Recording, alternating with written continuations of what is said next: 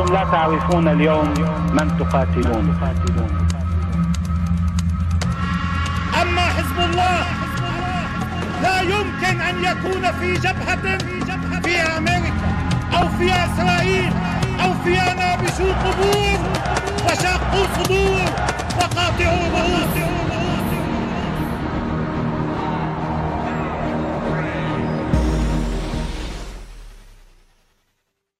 Au nom de Dieu, le tout miséricordieux, le très miséricordieux. Nous avons donc décidé ce soir d'aborder encore une fois la question de la Coupe du Monde pour un bilan à chaud de ces quelques dernières semaines.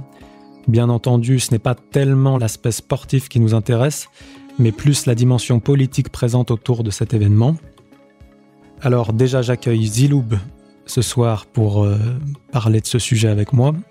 Salam alaikum Ziloub. Alaykoum salam wa rahmatullah. Salam alaikum jami'an.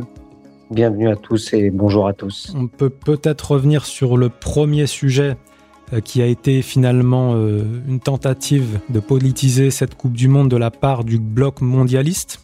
Ça a commencé avec euh, la Fédération de Russie qui a été exclue de cette Coupe du Monde. Ensuite, on a eu les tentatives d'introduire une propagande LGBT on avait aussi, tu en avais parlé euh, lors de la dernière émission, des tentatives, on va dire, de faire venir des sionistes. Il y avait quelque part cette volonté de normaliser et de, faire passer la pilule dans le monde arabe que la présence sioniste en terre d'islam et en terre arabe euh, devait passer pour quelque chose de normal. Euh, on peut peut-être commencer par ça. Après, il y a eu deux, trois autres tentatives dont on pourra parler. Qu'est-ce que tu aurais à nous dire par rapport à ça, Ziloub? Je pense que c'est ça qui a été le, le plus marquant euh, lors de cette Coupe du Monde, c'est qu'on a bien vu que les sionistes euh, ont tenté euh, de faire accepter leur présence lors de cette Coupe du Monde au Qatar.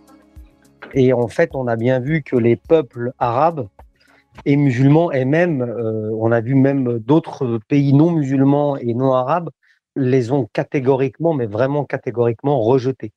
C'est-à-dire que quand on laisse les peuples libres dans un champ libre, il rejette fondamentalement euh, l'entité sioniste. Quoi.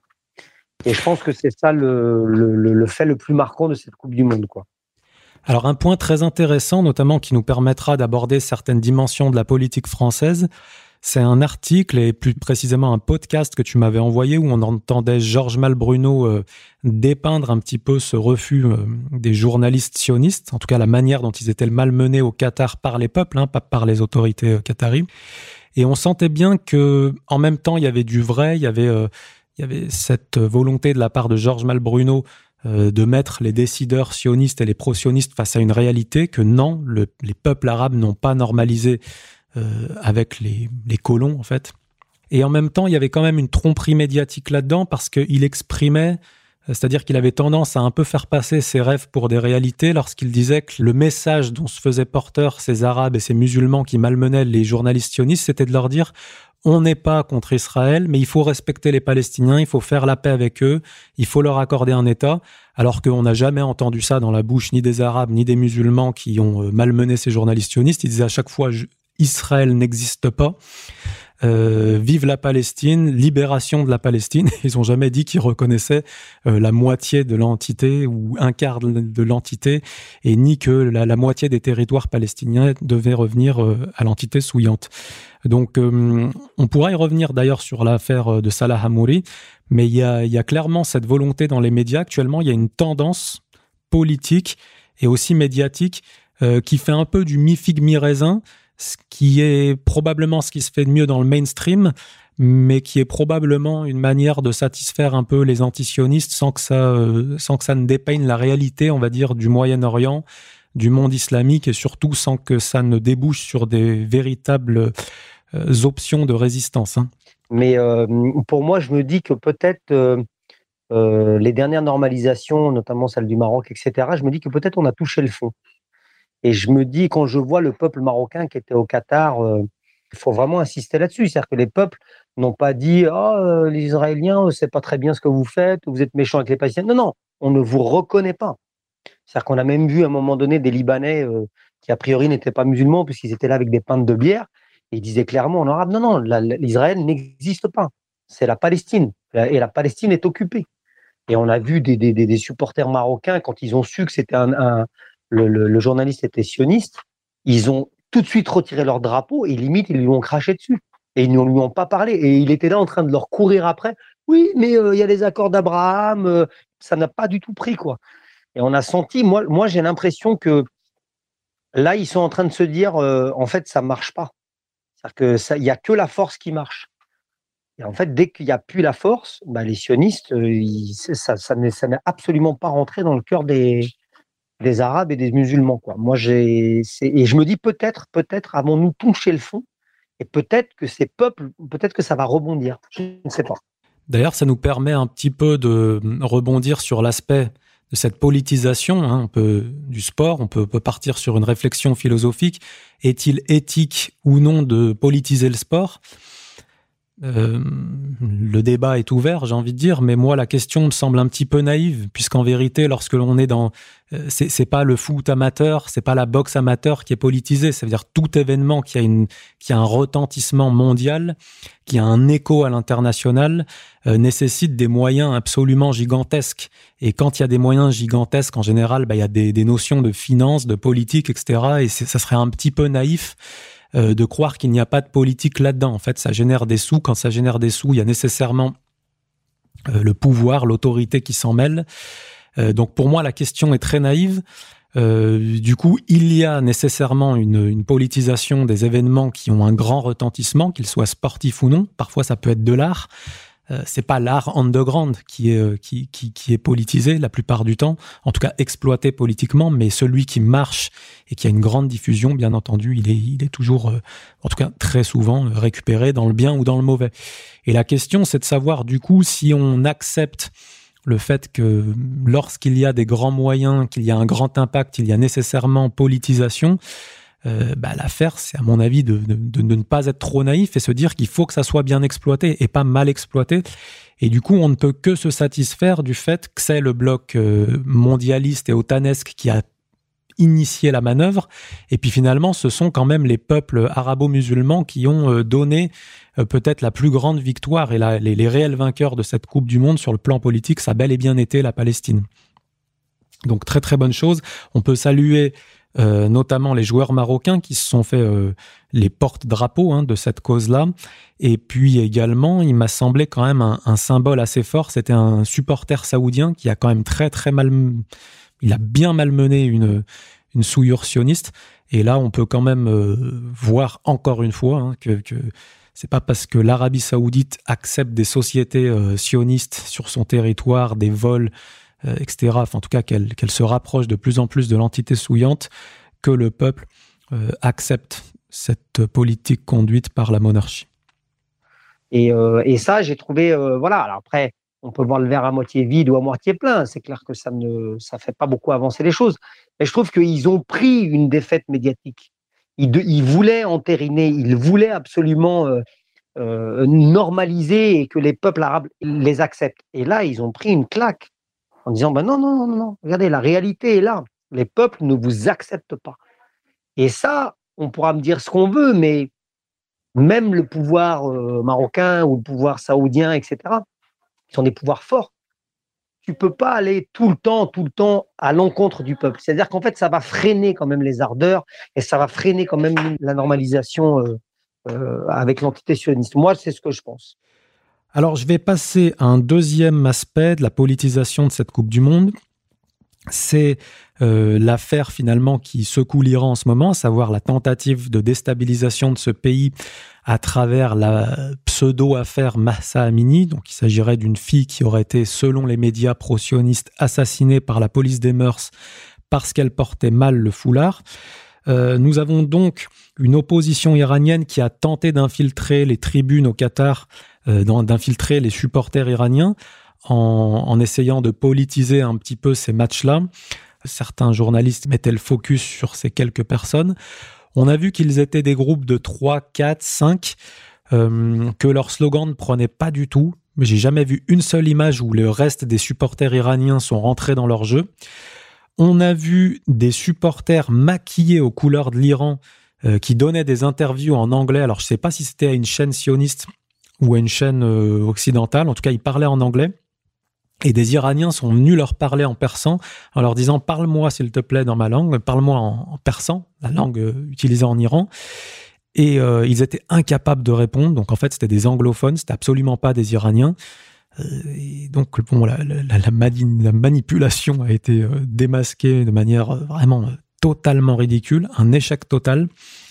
Donc on a vu aussi cette volonté, peut-être de certains réseaux, hein, il y a probablement pas que des personnes isolées, euh, d'infiltrer aussi ce mondial pour qu'il soit un peu un relais de ce projet. Et finalement, ça a mal marché. D'une, parce que les supporters iraniens euh, ne se positionnent pas à leur côté, ça c'est le premier, euh, le premier point.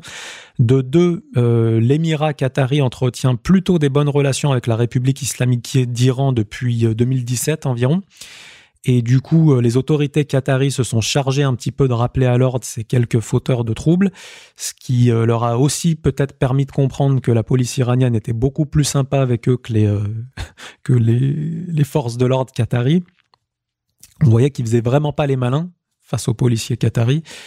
Donc ça, c'était un épisode assez plaisant à regarder aussi, où le Qatar a finalement évité d'aller dans le sens où les mondialistes voulaient le pousser là aussi, on voit que les sionistes qui essayaient d'exploiter des failles euh, dans le, au sein du peuple iranien, ça n'a pas fonctionné.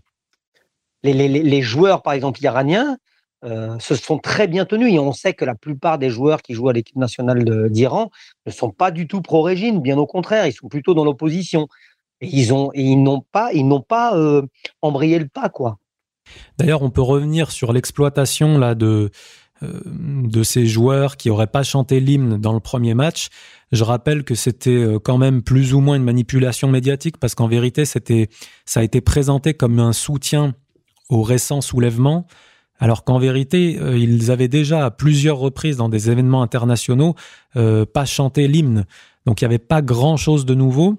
Et pour appuyer le propos, pour appuyer ton propos, euh, il faut quand même se rappeler qu'ils n'ont pas chanté le premier match et lorsqu'ils ont vu la manière dont c'était euh, médiatisé par les sionistes et le camp de, des émeutiers, hein, c'est-à-dire les, médias américains, anglais, euh, israéliens, saoudiens, etc., alors les joueurs se sont mis à chanter l'hymne, les deux matchs qui ont suivi.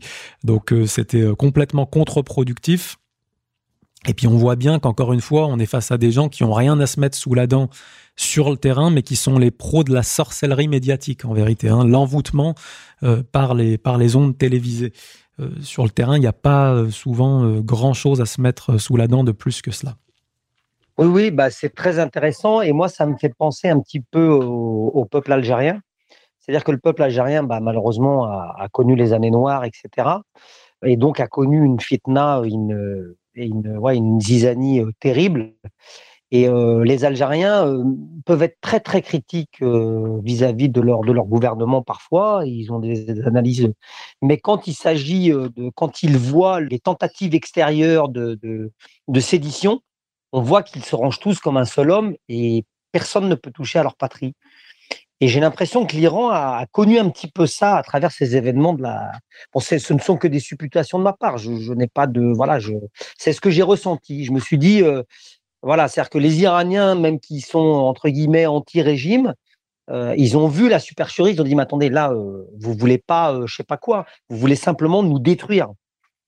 Et mine de rien, je me dis, bah, c'est quelque chose d'encore de contre-productif. Et encore une défaite de plus pour la souillure sioniste et, pour les mondialistes en général. Très bien, bah, merci à toi. nous allons maintenant rentrer dans le volet franco-français. Alors on a vu que parmi les implications entre guillemets de cette Coupe du Monde, même si euh, euh, je pense plus que c'est une manière euh, médiatique de présenter cette affaire, on a vu qu'il y a eu des violences présentées comme interethniques dans le sud de la France. On a tous assisté à des, enfin en tout cas on n'a pas assisté, mais on a vu des images des émeutes sur les Champs Élysées, avec bien entendu, c'est choquant, des criminels euh, des actes de, délinquance, euh, des, biens publics ou privés incendiés, et tout ça, malheureusement, fort malheureusement, avec en arrière-fond le drapeau du Maroc. Euh, c'est scandaleux, premièrement parce qu'il s'agit de crimes qui sont islamiquement intolérables, qui doivent être condamnés par tous les Français, par tous les musulmans, par tous les gens normaux, en vérité. c'est en plus regrettable parce que ce drapeau du Maroc cette équipe du Maroc aurait, mérité d'être bien mieux représentée que par ces criminels-là, et elle l'a été d'ailleurs par des véritables supporters qui, eux, se sont montrés euh, sous leur meilleure image, de manière impeccable. Mais disons que effectivement, ça, a entaché euh, cet exploit du Maroc, premièrement, et surtout le fait qu'il a été l'équipe de la Palestine. C'est lui qui a levé ce drapeau parce qu'il est allé le plus loin parmi les équipes arabo-musulmanes. Donc des émeutes euh, à condamner, euh, d'autant plus que on y est habitué maintenant en France, ça arrive lorsque les soi-disant équipes de ses supporters gagnent ou perdent, c'est à peu près le même résultat dans la rue à savoir de la casse, des incendies, des violences gratuites, etc., etc. Donc tout ça euh, est quelque chose d'assez décevant, mais j'ai envie de dire, il s'agit avant tout de criminels. C'est-à-dire, j'imagine mal ces gens euh, qui sont violents juste quand le Maroc perd ou quand le Maroc gagne. Je pense qu'il s'agit avant tout de criminels qui sont des gens violents au quotidien probablement sous l'emprise de la drogue quasiment tous les jours et qui doivent être violents pour bien d'autres raisons, à la sortie de boîtes de nuit, euh, dans des cinémas, etc. Et quand ils sont pas en train de dépouiller des gens euh, de manière gratuite, en tout cas intéressés de manière purement pécuniaire, mais en tout cas s'en prenant euh, à des innocents. Donc, à mon avis, le sport n'a pas grand-chose à voir avec cette affaire. Par contre, il y a bien un problème de délinquance récurrente en France qui est très mal géré par les autorités politiques. On a euh, un certain bord qui a tendance à sans cesse les minimiser, euh, un certain bord qui a, lui, au contraire, tendance à les, à les pas, en, pas en, surévaluer la gravité parce qu'il n'y a pas à surévaluer. Là, la gravité est, au top. Il n'y a, pas de souci avec ça. Mais en établissant des liens plus que douteux, pour ne pas dire fallacieux, avec l'islam, etc., etc. Donc, on est dans des grandes manipulations. Très souvent, ça, participe grandement à, on va dire, à, aller dans le sens des intérêts des sionistes. Ils sont d'ailleurs parfois à la manœuvre, mais je voudrais pas tomber dans des, dans des analyses trop faciles, c'est-à-dire qu'ils sont bien entendu à la manœuvre pour ce qu'il s'agit de manipuler, euh, mais malheureusement, on a aussi des gens parmi les criminels qui sont passionnistes et qui tombent toujours dans ces pièges-là. Et on ne peut pas euh, minimiser ces erreurs-là non plus. Donc, des événements que l'on doit condamner quoi qu'il arrive, et aussi être conscient des manipulations qu'il y a dans les médias derrière pour, à mon avis, euh, les déjouer au maximum.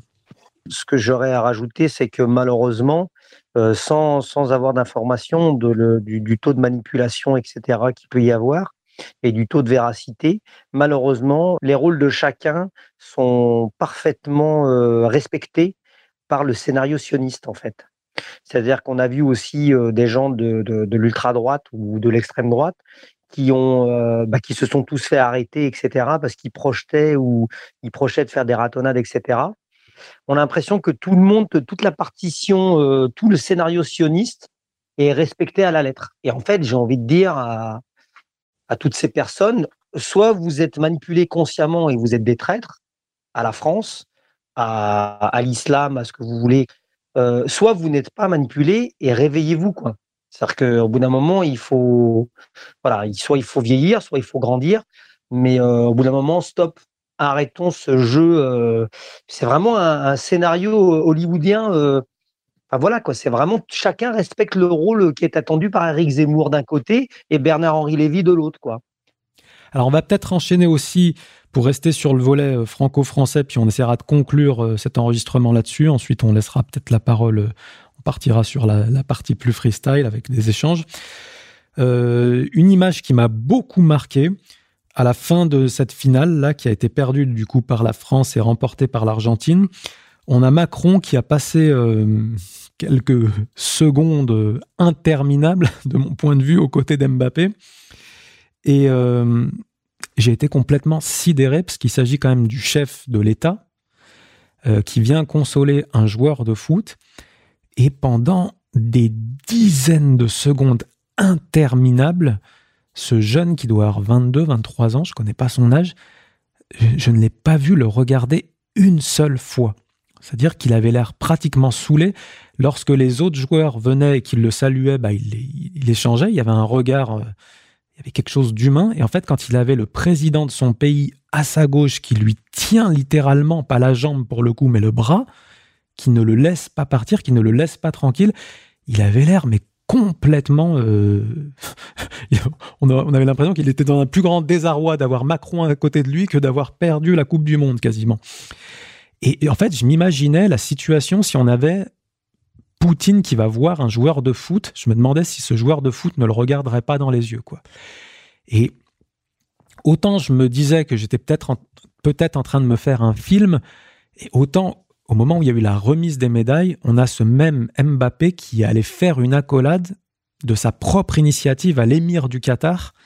Et ensuite, en passant de Macron, il lui a serré la main, il l'a quasiment pas calculé non plus. Et là, je me suis dit, c'est quand même hallucinant. C'est-à-dire qu'on a des joueurs de foot qui peuvent se permettre de snober euh, des chefs d'État. C'est presque pas Mbappé qu'on doit inculper dans cette affaire parce que déjà, euh, on peut se demander euh, dans quelle mesure il y a une tentative d'exploiter médiatiquement cette image de la part d'Emmanuel Macron, mais aussi c'est le symbole peut-être d'une certaine gauche de dizaines d'années entre guillemets paternalisme, mais qui pour moi ne sont pas du paternalisme, parce qu'un vrai père, il éduque ses enfants. Un vrai père, il, leur, il explique à ses enfants quand ils ont tort, si à un moment il leur explique qu'il faut regarder à gauche, à droite pour traverser la rue et que le gamin ne comprend pas avec toutes les explications les plus paisibles du monde, au bout d'un moment, il lui met une claque parce que sinon l'enfant, il risque de se faire renverser. Et il ne s'agit même pas d'un véritable paternalisme, en fait, il s'agit d'un jeunisme dans le sens où on doit être avec ces jeunes, quoi qu'il arrive, qu'ils soient délinquants, pas délinquants, qu'ils se comportent bien ou pas bien. Et Mbappé, qui à la limite a pas du tout le profil d'un délinquant, c'est un sportif qui a probablement beaucoup travaillé pour arriver là où il est, et eh ben se retrouver avec des gens de cette catégorie idéologique, à savoir de gens qui sont d'une génération au-dessus, euh, qui n'ont jamais été des pères pour, ces, pour, pour les enfants de cette nation, notamment ceux qui en ont le plus besoin, ceux qui sont issus des cités, ceux qui euh, parfois n'ont pas toujours, je dis pas pour Mbappé, mais parfois euh, qui, qui vivent dans un contexte social difficile, parfois familial difficile. Le rôle des politiques, c'est de suppléer là où il y a eu des manques d'un point de vue familial, qu'il s'agisse d'un manque financier, d'un manque dans l'éducation, etc. Et à un moment, il y a besoin d'un père. Et je me dis qu'en fait, on se retrouve dans un schéma que nous, les gens d'une certaine génération qui avons connu un peu l'époque SOS racisme, les, débuts du rap, tout ça, euh, quelque chose qu'on a beaucoup vécu sur le terrain, à savoir ces politiques qui viennent nous taper dans le dos en nous disant c'est bien les jeunes, même quand on est en train de entre guillemets euh, brûler des voitures ou faire n'importe quoi, et ben à la fin ces gens n'ont jamais notre respect euh, puisqu'ils nous laissent dans la position de, de, gens qui doivent nécessairement terminer leur parcours en tant que délinquants. Voilà, on pouvait pas faire tellement autrement euh, vu le milieu dont on est issu, etc. Et, et en fait finalement il arrive que parmi cette jeunesse, même si c'est pas toujours euh, c'est pas tous les jours qu'il y a des liens avec des gens euh, d'une vision un petit peu plus traditionnaliste, d'une vieille France qui veulent de l'ordre, mais finalement, lorsqu'ils se rendent compte, il y a peut-être beaucoup plus de respect entre des gens qui sont des Français de souche, mais qui veulent de l'ordre en France, plutôt que ceux qui veulent tout accepter euh, pour le pire et le meilleur, et, surtout pour le pire euh, à l'intérieur de leur pays, en l'occurrence la France. Donc effectivement, euh, ce fameux vivre ensemble qui nous est vendu par certains, à savoir euh, la LGBT, euh, la gay pride d'un côté, le salafisme de l'autre, les vendeurs de drogue, et puis tout le monde, c'est pas de leur faute, la nature est comme ça, bah finalement, j'ai l'impression qu'ils n'obtiennent le respect de personne. Et même si on doit vivre ensemble, bien entendu, on est pas voilà, tout ça, c'est des débats qui sont un peu plus longs et qu'on va pas traiter maintenant. Il doit y avoir, bien entendu, un vivre ensemble, un respect dans la conduite, mais en même temps voilà, j'ai l'impression que cette image était vraiment le symbole de cet échec euh, des années SOS euh, racisme qui finalement euh, n'a pas fait grandir les gens qui en avaient besoin et ceux qui ont véritablement grandi par leurs efforts, bah, ils savent bien ce qu'ils doivent à cette tendance politique, à savoir pas grand-chose. Et ils leur rendent bien. Bah écoute, je suis très content que tu aies abordé le sujet. Euh, en même temps, si je me mets à la place de Mbappé, qu'est-ce que j'en ai à faire du réconfort d'Emmanuel Macron? Mettez-vous à sa place. Qu'est-ce qu'il est aujourd'hui, Emmanuel Macron? C'est un VRP euh, de la banque qui est en train de détruire le, qui est en train de détruire la France. Euh, pourquoi, pourquoi, enfin surtout dans le moment que vivait Mbappé, je vous rappelle que Mbappé perd la finale de la Coupe du Monde, il met un triplé c'était un match euh, mais d'un scénario incroyable, incroyable. C'est-à-dire que je ne vais pas vous faire refaire le scénario du match, mais et Mbappé met un triplé. C'est un immense champion avec un ego euh, euh, assez assez développé, etc. C'est-à-dire que lui, il ne vit pas pour, euh, il n'est pas là pour bien jouer, il est là pour gagner et rien d'autre. Et donc, il, est, il vit un moment extrêmement difficile. Et là, vous avez Emmanuel Macron qui vient. Mais que voulez-vous qu'il arrive d'autre? Que voulez-vous qu'il arrive d'autre? Et en plus, il est là, il lui prend la tête et il lui parle pendant des, dizaines de secondes, etc. Mais effectivement, je n'imagine pas quelqu'un qui, voilà, un chef d'État comme Poutine, venir déjà euh, sur la pelouse, se mettre à moitié à quatre pattes et dire Allez, Kylian, arrête de pleurer, euh, viens, on va jouer. Enfin, je sais pas, c'est. Et, moi, ça m'attriste énormément parce que euh, Macron, c'est quand même un gamin de même pas 45 ans. Et il est là et on voit bien qu'il y a un réel problème. On voit bien que ça, dépeint une situation qui malheureusement, euh, c'est une image en fait de, l'état de la France aujourd'hui, ce qui m'attriste personnellement. Très bien, bah merci pour ton regard sur cette question et sur toutes les autres. On va conclure ici. Ça fait déjà euh, quelques dizaines de minutes qu'on a pris la parole. Est-ce que tu aurais un mot de la fin, une petite conclusion? Bah, J'ai envie de dire, euh, quoi qu'il arrive, cette Coupe du Monde a été la Coupe du Monde de la Palestine. Voilà, ça m'a donné énormément d'espoir. Et je rappellerai à mes frères musulmans que tous les prophètes étaient seuls à la base et tous les prophètes ont été victorieux à la fin. Voilà, je pense aussi que peut-être mes frères chrétiens peuvent se retrouver là-dedans parce que je sais qu'il y a beaucoup d'histoires de prophètes dans la Bible. Et voilà, et les prophètes ont tous été malmenés, esselés, mais sauf qu'à la fin, ils ont toujours été victorieux et l'imam Mahdi ne pourra pas apparaître tant qu'il n'aura pas assez de partisans peut-être que cette Coupe du Monde de la Palestine a réveillé certains partisans de l'imam Mahdi. Voilà, c'est tout ce que j'espère. Euh, et voilà, c'était la, Coupe du Monde de la Palestine. Très bien, bah tu m'enlèves les mots de la bouche, donc j'aurais rien à rajouter. Cette Coupe du Monde, comme l'a dit le frère Ziloub, a été la Coupe du Monde de la Palestine. Chers auditeurs, c'est tout pour aujourd'hui. On se retrouve, si Dieu le permet, la semaine prochaine. Que la paix soit sur vous tous, ainsi que la miséricorde de Dieu et ses bénédictions.